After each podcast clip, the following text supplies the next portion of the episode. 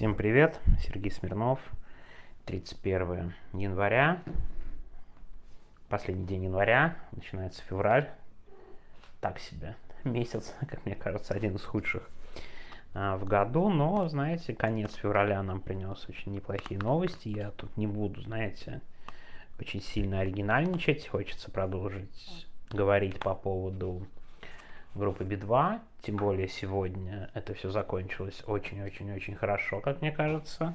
Совсем не так, как ждала Россия. Не знаю, может быть, я не прав, может быть, я преувеличиваю.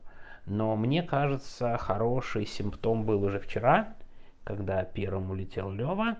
Это говорит о том, что, знаете, вот это вот желание держать. Ну, если не в заложниках, это неправильное выражение а под угрозой депортации в Россию целиком группы, оно провалилось уже вчера. По крайней мере, мне так кажется. Оно провалилось уже вчера. И началось какое-то такое движение, которое закончилось сегодня, мне кажется, довольно неожиданно. Но только, вот честно и откровенно, довольно неожиданно. Я сейчас объясню, в каком моменте. А неожиданно именно в моменте, касающихся трех членов группы, которые с российскими паспортами. Почему неожиданно? Ну, я думаю, я ничего тут нового не скажу. Конечно, потому что вписался за них Израиль.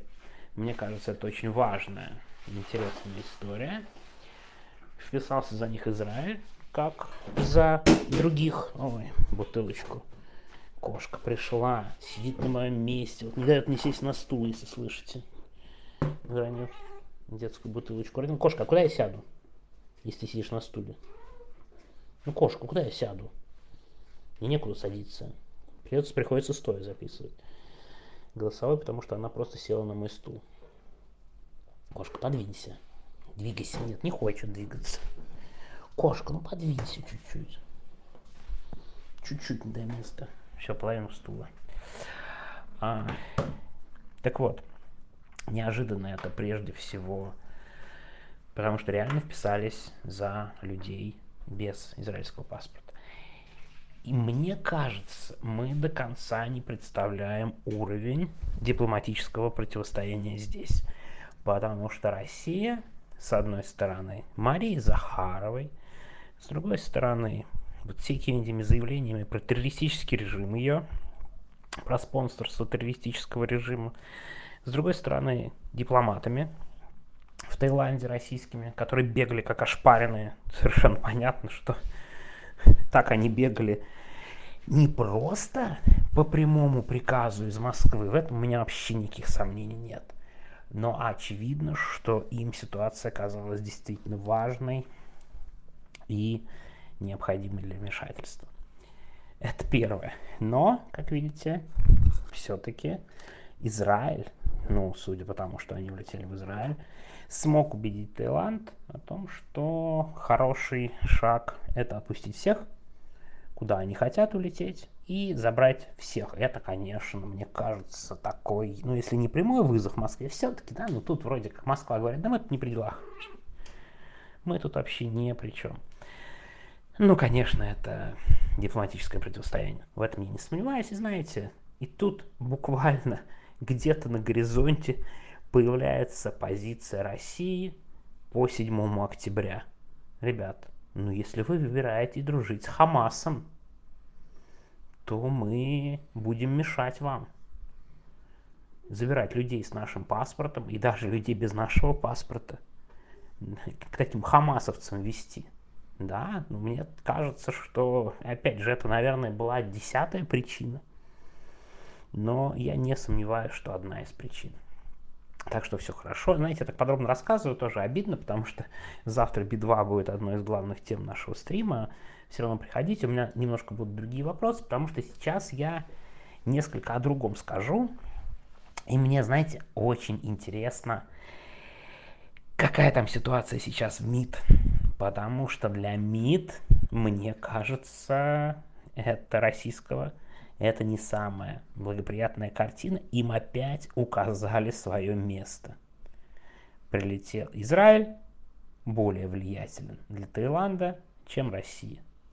со всеми миллионами туристов или сколько там в год ездит и так далее, ничего Россия толком не могла противопоставить. Возможно, действительно повод не такой, но хочется именно в этот момент напомнить про Бута. А вы помните, откуда выдавали Бута Соединенным Штатам Америки? Там было, между прочим, довольно длинное и интересное противостояние, потому что Бут довольно долго ждал экстрадиции в США. И там, кстати, прям балансировало все, потому что в какой-то момент его отказались репортировать, но потом, по-моему, я могу ошибаться. Тут, знаете, я честно скажу, не гуглил, не смотрел, могу ошибаться, но, по-моему, потом чуть ли не Верховный суд Таиланда это решение отменил. И в итоге Бута все равно депортировали и осудили в Соединенных Штатах. Хотя там шла настоящая борьба. Я могу ошибиться года 2007, 2008, 2009, 2010, ну что-то в этом роде. Возможно, уже было при Медведеве. Наконец-то кошка освободила мне стул. Могу полностью сесть, наконец. Кошка, спасибо. Так вот, представляете, какая там шла закулисная борьба. И в итоге Россия опять пытается что-то делать в Таиланде, но опять не очень, как видим, удачно по итогам. Да, задействовав определенные механизмы осложнить жизнь, она смогла, но дипломатически это не выглядит победой. Но ну, давайте честно, я бы сказал, сильно наоборот. Так вот, МИД, который, мне кажется, пытался доказать свою нужность, свою важность и так далее, таким не выглядит. Кстати, лично мое мнение, я думаю, ситуация курировалась как минимум на уровне Лаврова, и я подозреваю, что гораздо выше. Вон Андрей Захаров говорил про Юрия Ковальчука, почетного консула Таиланда в 30-летнем, с 30-летним стажем. Я думаю, там хорошие очень контакты. И я думаю, там условно до Совбеза все это дошло. Они там будут отмахиваться, ой, мы не при делах и так далее. Но, судя по развороту российского государства, судя по их активности, судя по этой челночной дипломатии ошпаренных дипломатических работников в Таиланде, приказ был очень высоко. Очень высоко. Это была абсолютно приоритетная задача для России. Частично, кстати, они не то чтобы ее выполнили, но они лишний раз обозначили, что опасны, что могут задействовать свои связи в разных странах и так далее. Но вот это вот поражение, оно выглядит довольно неплохо. Конечно, глобально не, это ничего никак не доказывает. Знаете, ну так вот, если уж брать, извините, путинский режим от этого не рухнул, мягко говоря. И даже в целом дипломатическое положение России намного больше, как мне кажется, поставил под вопрос твит посольства в ЮАР, да, абсолютно российский. Вот, не знаю, я не буду его публиковать, может кто-то дать ссылку в комментариях. Это просто безумие какое-то совершенно, да. Страна, которая говорит, что они защитники а, третьего мира, от колониализма, постят российские твиты без всяких вообще проблем. Зато избирателям Трампа должно понравиться, наверное, в целом. Так вот, но глобально Россия, попытавшись, может быть, не очень активно, публично продемонстрировать силу, показать ее не смогла. И мне кажется, для МИДа это неприятная история внутри страны. Они там, сейчас мы там всех напряжем, такие, что вы напрягли? 95 долларов штрафа, и Израиль вывозит всех всю группу в Израиль без особых проблем. И чего добились так глобально? Ну и вряд ли что-то вы такого добились. Ладно, мы завтра обязательно еще поговорим про международное положение России, как оно выглядит на международной арене, честно говоря.